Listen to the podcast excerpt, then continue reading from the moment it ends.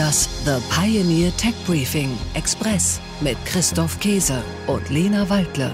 Herzlich willkommen, mein Name ist Christoph Käse und ich begrüße Sie zum Tech Briefing Spezial, einem The Pioneer Original. Und mit dabei, wie immer, ist Lena Waldle. Hallo Lena. Guten Morgen, Christoph. Hallo. Wir freuen uns, dass Sie mit dabei sind bei dieser kurzen Expressversion des Tech Briefing Spezial am Wochenende. Tech Briefing, das Interview der Woche. Ich begrüße Daniel Wiegand, Gründer und CEO von Lilium. Hallo Daniel. Hallo Christoph, danke für die Einladung. Sehr gerne, schön, dass du dabei bist. Ihr seid ein Unternehmen, über das viel geschrieben wird und wurde.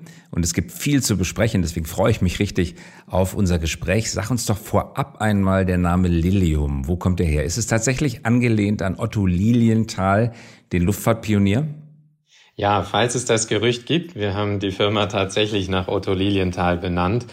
Sein Traum war ja, dass wir eines Tages nicht mehr rumlaufen, sondern überall hin fliegen können. Und das hat so schön zu unserer Firma und der Mission von Lilium gepasst, dass wir den Namen einfach ins Lateinische gedreht haben. Die Idee zu Lilium kam dann während eines Besuchs in Glasgow 2013. Was ist da passiert bei dem Besuch? Ja, ich hatte damals ein bisschen eine Krise mit dem Ingenieursstudium, weil es sehr trocken war. Es war außerhalb der Stadt. Es gab auch nicht viele Mädchen, die man kennenlernen konnte. Und es fühlte sich irgendwie spannender an, über Politik und Philosophie zu diskutieren, als den ganzen Tag zu rechnen. Und ich habe mich dann damals für mein Auslandssemester in Glasgow beworben, weil die auch andere Geisteswissenschaften angeboten haben und habe zwar in München gesagt, ich studiere Maschinenbau oder Luft- und Raumfahrt dort, habe mich dann aber für Architektur und Politik eingeschrieben.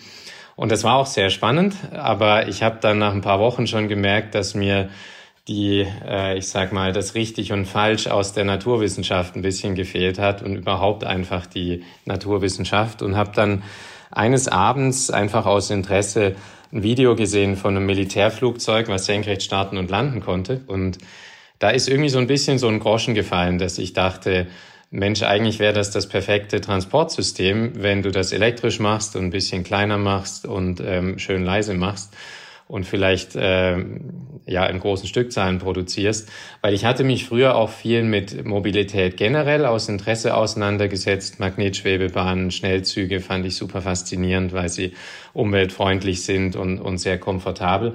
Und damals habe ich gelernt, dass das große Problem immer die Infrastruktur war, sowohl bei den Magnetschwebebahnen als auch den ICEs. Die Trassen kosten viele Milliarden. Es dauert 30, 40 Jahre vom Bau bis zum Betrieb über die Planung und so weiter.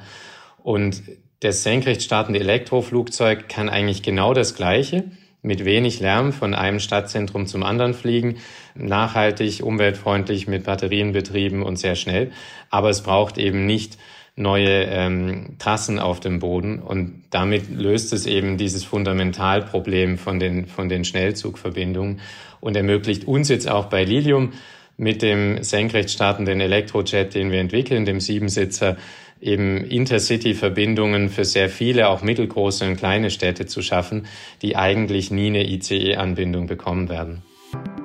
Und das war es natürlich noch nicht mit dem Tech-Briefing-Spezial am Wochenende, sondern nur mit der Express-Version. Daniel Wiegand erzählt im Interview außerdem, woher seine Leidenschaft fürs Fliegen kommt und warum er davon überzeugt ist, dass schnelles, komfortables Reisen im Flugshuttle zu erschwinglichen Preisen für alle möglich sein wird und bis wann wir einen Prototypen des Jetpacks erwarten dürfen.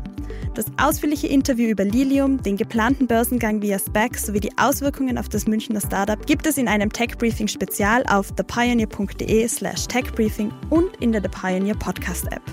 Wenn Sie mehr über Lilium hören möchten, dann kommen Sie doch an Bord mit einem The Pioneer Abo. Dann hören Sie alle Podcasts in unserer Podcast-App und auf thepioneer.de slash techbriefing. Die Links dazu finden Sie wie immer in den Show Notes.